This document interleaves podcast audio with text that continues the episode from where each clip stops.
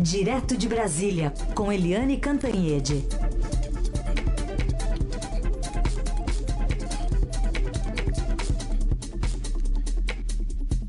Oi, Eliane, bom dia. Bom dia, Heisen, Carolina, ouvintes. Oi, Eliane, bom dia. Vamos falar então sobre essa visita, né? A comissão mista do Congresso vai ouvir hoje o ministro da Justiça, André Mendonça, sobre essa suposta produção de um dossiê contra opositores do governo. Interessante observar que essa audiência vai ser por videoconferência e fechada, né, ao público e à imprensa.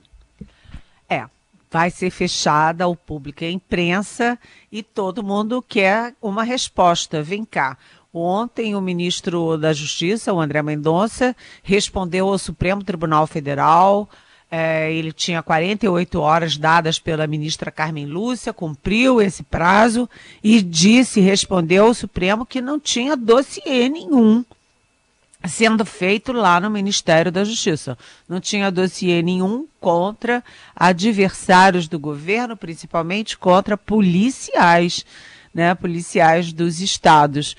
Mas aí ficou aquela dúvida, sabe, gente? A gente quebra a cabeça e tenta entender e puxa daqui, puxa dali, mas se não tinha dossiê nenhum, se não tinha nada errado, por que, que o ministro André Mendonça de, de, é, demitiu o coronel é, Gilson Libório, que era o chefe dessa sessão.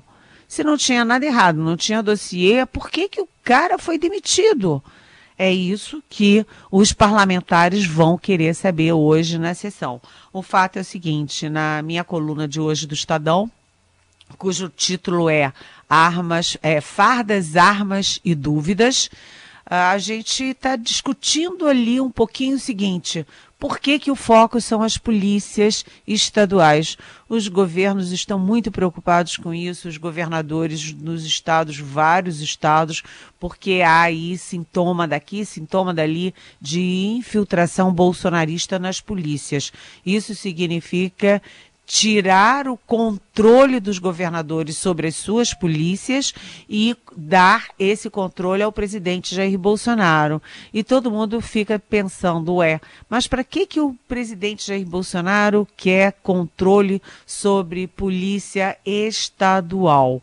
o presidente Bolsonaro, que voltou a uma investida forte no Congresso para aprovação dos projetos de porte e de posse de armas, que é, lá no, no Comando do Exército ele derrubou três portarias de monitoramento de armas em mãos de civis, que é, assinou outros atos de governo liberando, assim, mas muito, muito mesmo, é, a possibilidade de munição em armas de civis. É, enfim, o presidente também promove aumentos de salários fora de hora de policiais e no caso do do motim lá no Ceará, o presidente praticamente lavou as mãos. Ninguém ouviu uma única crítica do presidente às PMs, aos PMs de, do Ceará que fizeram motim. E olha, é, categoria armada, né, de arma na mão, não faz greve, faz motim e motim é crime. Então, o presidente tem uma relação é, conflituosa ali, uma relação mal explicada com as polícias. Os governadores estão ansiosos para entender o que que o presidente pretende com as polícias.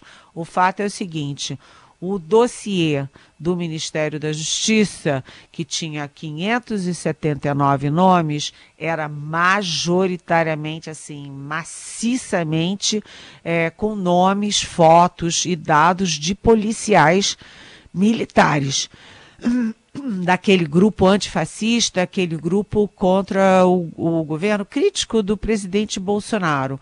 E aí o Ministério Público do Rio Grande do Norte também foi flagrado fazendo dossiê e os dossiês eram é, também sobre policiais com fotos, dados, etc. E esses policiais também eram de oposição ao governo federal. Então, tem alguma coisa acontecendo.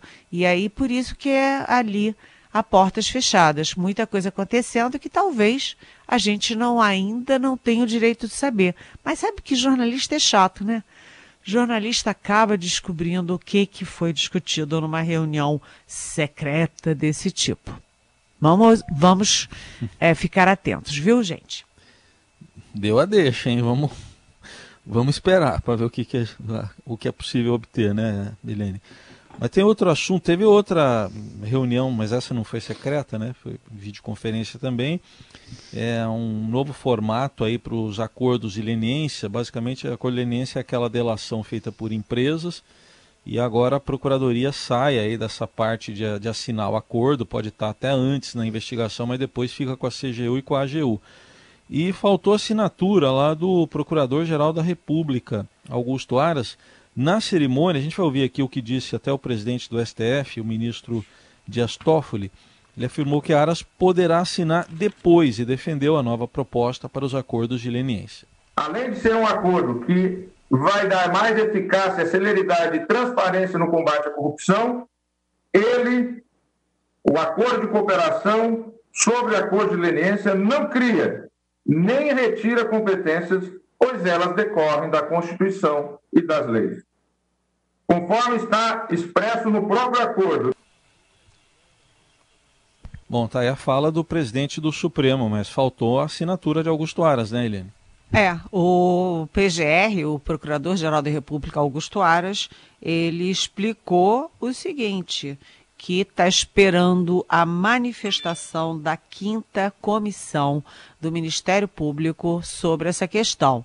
Ou seja, ele está com uma pulga atrás da orelha e está esperando uma, um posicionamento do órgão técnico do Ministério Público aprovando ou não essa mudança.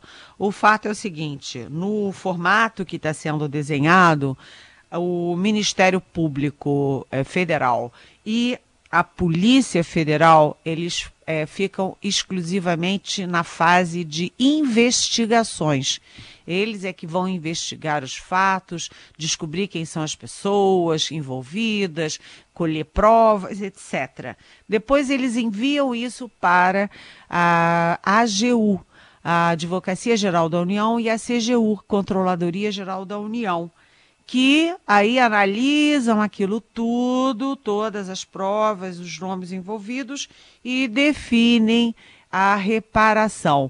Qual é a multa que as empresas é, que delatam vão pagar, o que, que elas recebem de prêmio pela delação e tal. E no meio disso tudo, o TCU, Tribunal de Contas da União, supervisiona. Então, ficamos assim, né? Só que o, as, os, os, procuradores estão reclamando muito. O, além do Aras não ter ido e não ter assinado o documento, os procuradores, a Associação Nacional dos Procuradores da República, a ANPR, soltou uma nota né, que condiz muito com o que eu conversei ontem com procuradores, que é o seguinte: ok, e se na investigação do Ministério Público aparecerem é, agentes de governo, integrantes do governo, ministros, por exemplo, aparecerem é, políticos, políticos, por exemplo, aliados do governo. Como é que a AGU e a CGU é que vão definir a solução disso? Porque a gente lembra que a AGU e CGU são órgãos de governo, têm interesse em governo. Então, e se a AGU e a CGU é, forem, vamos dizer assim, pressionadas ou induzidas pelo presidente de plantão, que pode ser esse ou outro ou outro, enfim, qualquer presidente, a passar a mão na cabeça de aliados e de é, integrantes do governo, ministros, assessores, secretários, etc. Então, é uma discussão que, apesar de já ter assinatura, já ter tudo selado, assinado, o presidente do Supremo fazendo discurso, etc., ainda não é uma é, questão que está solucionada. Ainda está em aberto e o X da questão é o procurador Aras. Vamos ver o que ele responde depois. Não é, Carolina e Heisen? É, isso aí. Eliane, falando também sobre a pandemia, a gente, né, o Brasil está em luto, quase 100 mil vidas perdidas, esse número deve chegar agora no fim de semana a ser batido. no limiar, inclusive de um marco, né, na maior tragédia da nossa história. Nunca tantos brasileiros perderam a vida pelo mesmo motivo em tão pouco tempo. E nesse sentido, a Jussara faz uma pergunta aqui para você. Ela está perguntando: a comunidade médica pode processar o presidente por afirmar que os óbitos estão sob suspeita? Ela se refere à live do presidente ontem, né, que após lamentar as quase 100 mil mortes pela Covid aqui, ele disse que é preciso tocar a vida. E a gente trouxe um trechinho. Se lamenta todas as mortes.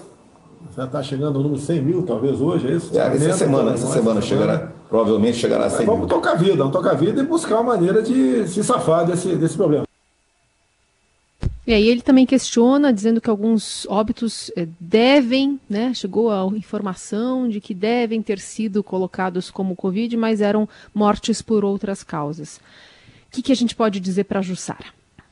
Oi, Jussara, bom dia. É uma tragédia, né? Uma tragédia dentro da tragédia.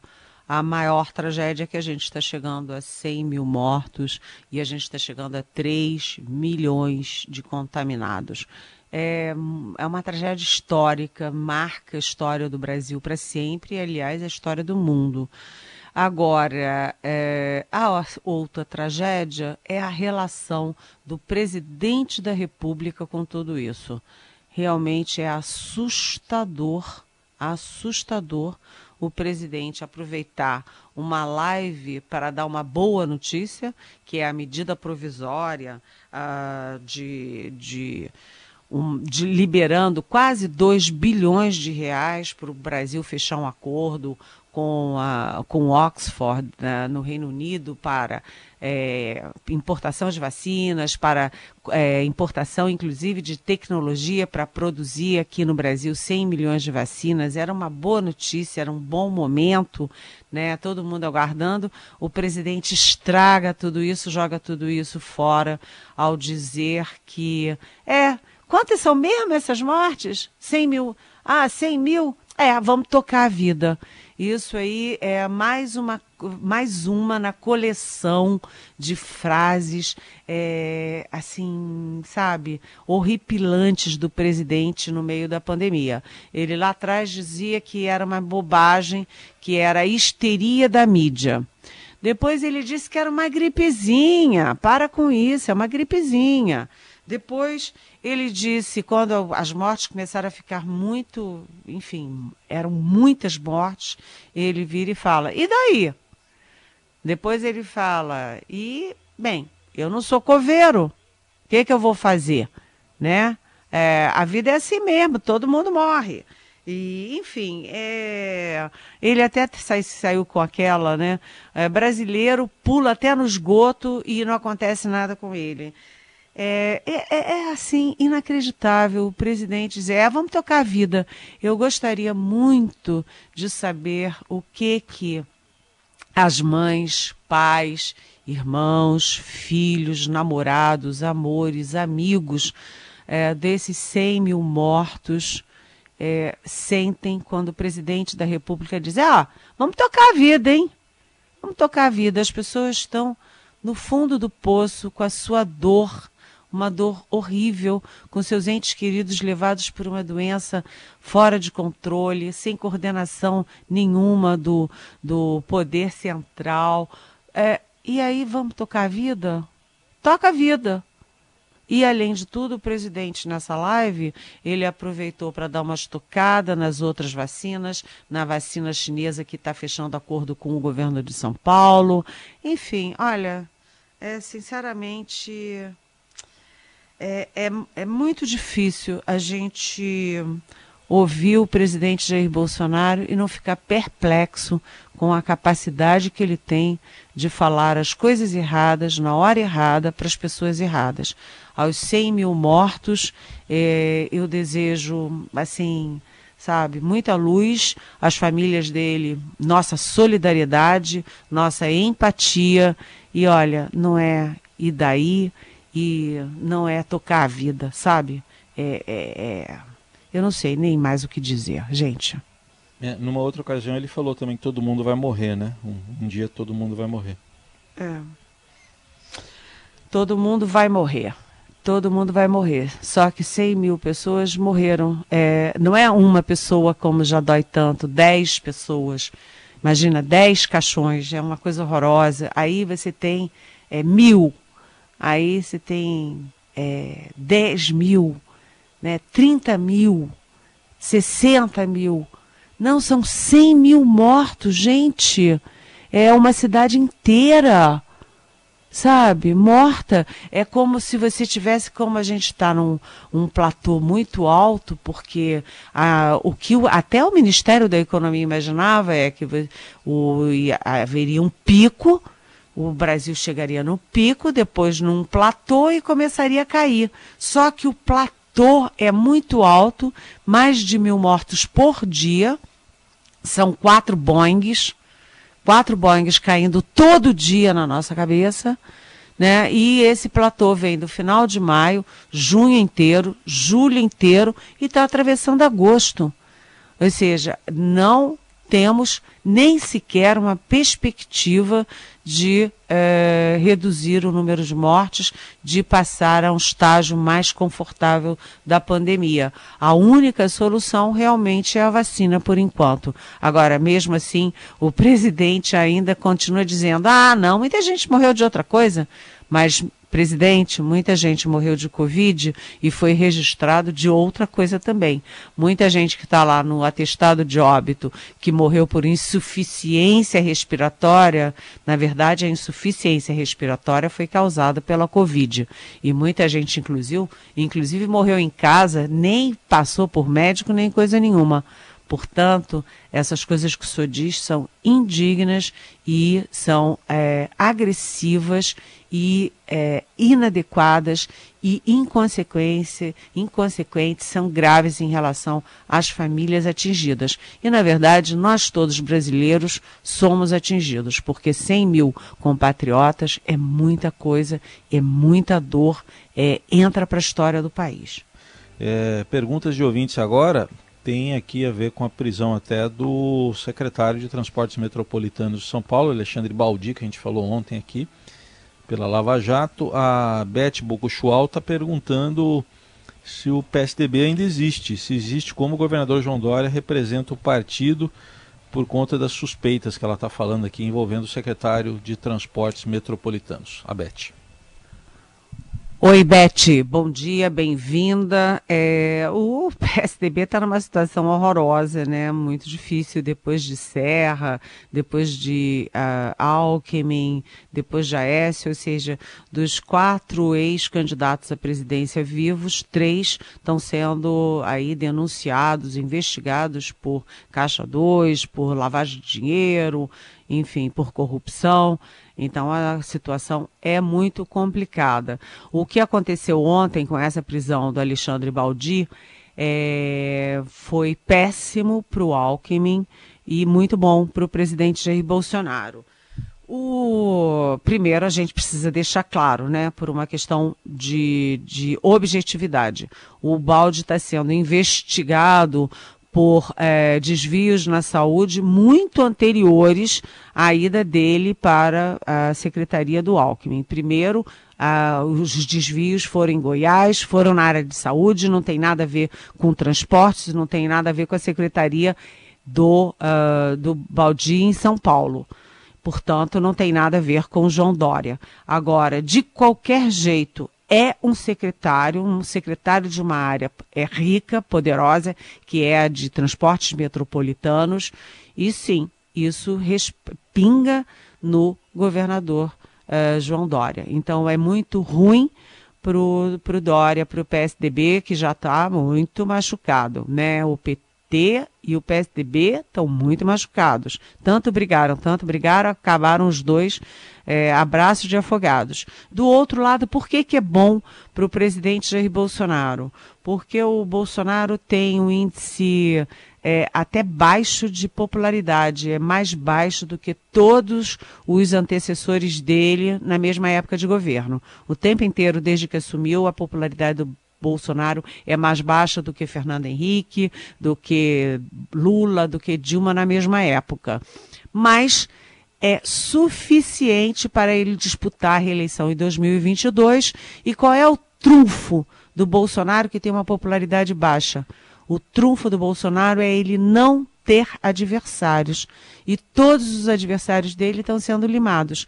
Você vê o Dória agora tendo que conviver com essa história de Serra, de Alckmin, agora o secretário dele preso o Witzel no Rio de Janeiro, quando ele botou a cabecinha de fora para tentar é, se arvorar candidato à presidência, está é, tá agora sofrendo processo de impeachment, com o secretário preso, uma confusão danada.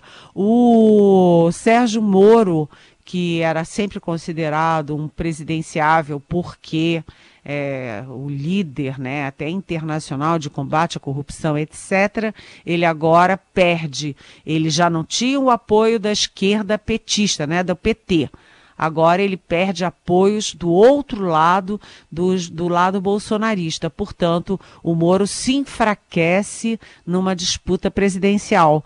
E a chance do Bolsonaro ser reeleito é exatamente para o WO, ou seja, correr sozinho no páreo. Essa prisão de ontem do, do secretário de Transportes, do Baldi, é, enfraquece os adversários do Bolsonaro, é, os que estão sobrando, né? E fortalecem, portanto, o Bolsonaro na disputa presidencial de 2022.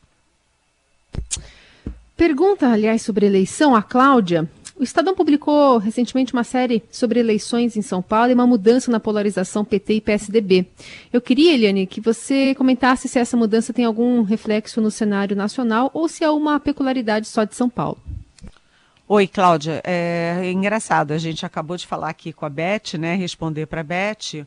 É, é, claro que tudo que acontece em São Paulo tem um reflexo nacional, porque São Paulo não é apenas o, enfim, o estado e também as cidades, né, que são os maiores PIBs do país, né, são a grande, a chamada locomotiva do Brasil, mas também são é, o berço do PT, o berço do PSDB, é, o governador de São Paulo, seja ele quem for, ele é sempre um pré-candidato à presidência da República. Então, São Paulo tem um peso econômico, político, social muito forte no país.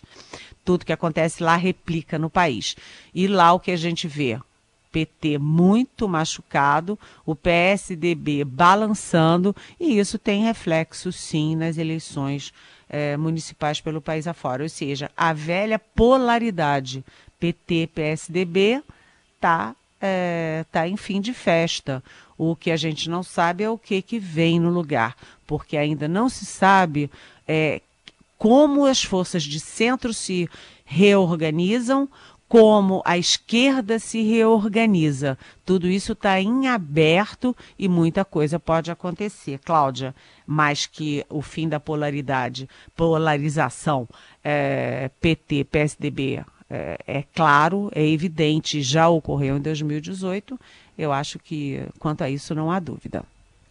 Outro ouvinte, o Luiz Fernando, ele pergunta se os movimentos contra a Lava Jato, você já comentou isso também aqui nesses últimos dias, se esses movimentos podem fortalecer a candidatura do ex-ministro Sérgio Moro. Está perguntando o Luiz Fernando. Oi, Luiz Fernando. É, não sei, não sei se podem favorecer ter esse efeito direto, não.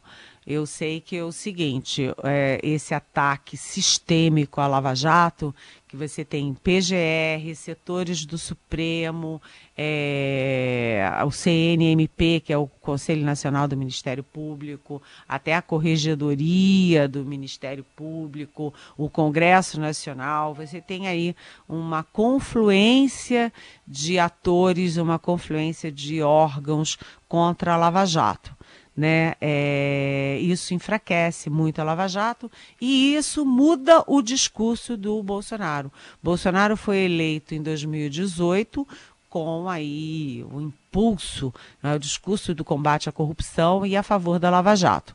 Contrata, nomeia o, o Moro, símbolo do combate à corrupção e da Lava Jato.